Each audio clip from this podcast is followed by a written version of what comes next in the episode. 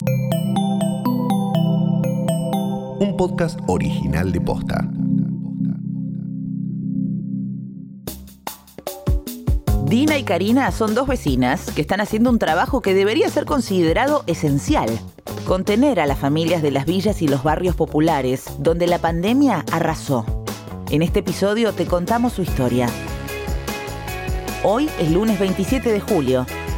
Soy Martina Sotopose y esto pasó posta. En todas partes del país se están tejiendo redes de solidaridad, pero especialmente en los barrios postergados. Organizaciones sociales, comedores comunitarios y redes de vecinos se agrupan para tapar los baches de los sectores a los que no llega el Estado. Lugares donde los servicios esenciales no están garantizados, donde la gente vive muchas veces en condiciones de hacinamiento donde gran parte de sus vecinos y vecinas son trabajadores de la economía informal y no pueden pagar un plato de comida si no salen a la calle a trabajar. Todos los días, en esos barrios, cientos de personas, en su gran mayoría mujeres, se cargan la tarea de alimentar a sus vecinos al frente de merenderos, comedores y ollas populares, dan lucha contra los estragos provocados por la pandemia. Yo soy Dina Sánchez, soy parte del Frente Popular Darío Santillán y soy parte de las compañeras y de un importante grupo sosteniendo las ollas populares en todo el país. La pandemia hizo que todos los días parezcan iguales y que no existan los fines de semana desde que uno se levanta hasta que nos vamos a dormir. La realidad es que estamos atajando penales, resolviendo situaciones porque todos los días hay llamados y situaciones de compañeros y compañeras para atender, de vecinos y vecinas que se contagiaron de coronavirus, que no tuvieron respuesta del sistema de salud o que están aislados y que no tienen alimentos. Es decir, que estamos viviendo una situación muy pero muy crítica y con la cabeza y el corazón puesto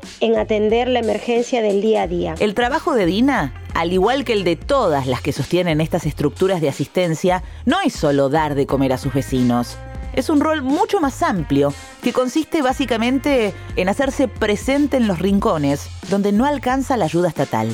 Hay situaciones que son límites, como las que hemos vivido en estos últimos días en la Villa 21-24, por ejemplo, donde compañeros y compañeras sin luz, en donde no tienen agua y sin poder garantizar el alimento para los vecinos y vecinas del barrio, generó una situación crítica y frente a ello eh, estamos todos los días resolviendo situaciones.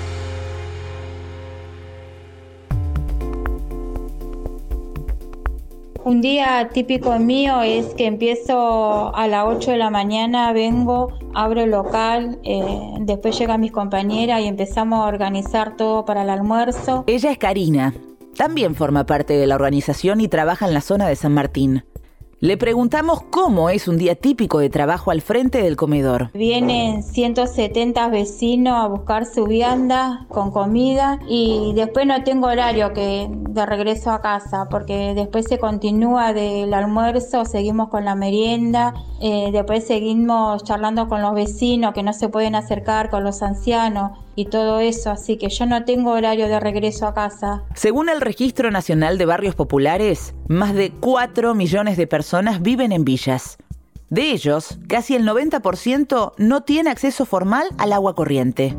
El 98% no tiene acceso a la red cloacal. El 64% no cuenta con suministro eléctrico. Y el 99% no tiene gas natural. Según estimaciones del INDEC, para finales de este año, 9 de cada 10 niños que vivan en barrios populares estarán por debajo de la línea de pobreza. Yo lo que veo que acá la gente de que empezó la pandemia y es mucho la necesidad, como que la gente, los vecinos están un poco desesperados porque perdieron el trabajo y nosotros nos damos cuenta acá en el comedor porque vienen muchos, muchos vecinos, muchas familias a buscar su tupper con comida que no tienen. está mala la situación ahora para todos. Otra de las razones por las cuales la pandemia afecta especialmente a los barrios populares es porque la mayoría de sus habitantes pertenece a sectores informales de la economía. En los barrios populares hay mucho cansancio. Se tomaron las medidas de prevención. En general, la gente ha sido muy responsable en cumplir lo que tiene que ver con el aislamiento social preventivo y obligatorio, pero también hay que decir que en nuestros barrios hay mucha gente que si no sale a changuear, a cartonear, o a ganarse el mango como vendedor ambulante, esta es una situación muy crítica y eso se empieza a sentir. Según cifras del Ministerio de Trabajo, en la Argentina hay más de 5 millones de trabajadores independientes y el mismo número de trabajadores no registrados. En total, más de 10 millones de personas con empleo informal, de los cuales solo 2 millones están registrados. Hace la cuenta. El resultado, 8 millones y medio de trabajadores informales sin jubilación, sin prestaciones médicas, sin seguro por accidentes de trabajo, y gran parte de ellos no tiene ningún ingreso si no sale todos los días a trabajar. Más allá de las políticas que el gobierno ha implementado este último tiempo, como el ingreso familiar de emergencia, las realidades que se viven en los barrios es crítica. Venimos de cuatro años muy duros y la pandemia realmente está llevando la situación a un momento mucho más duro del cual necesitamos salir de conjunto. Se estima que una de cada dos familias está percibiendo el ingreso familiar de emergencia.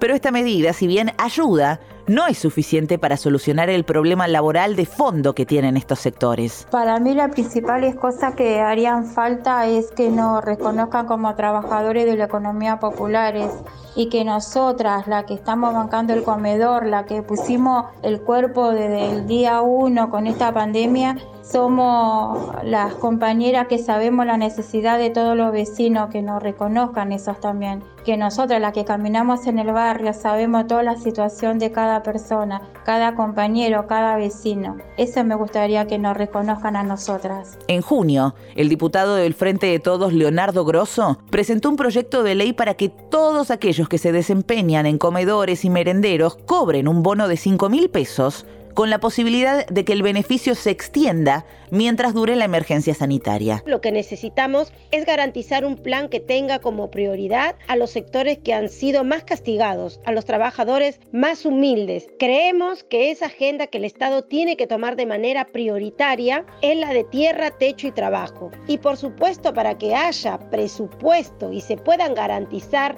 estas políticas de tierra, techo y trabajo en Argentina, hay que afectar a las grandes fortunas, sin afectar a los bancos, sin afectar a los especuladores, sin garantizar desconcentrar a la economía, es imposible que podamos garantizar las medidas que hay que tomarse y que siguen faltando.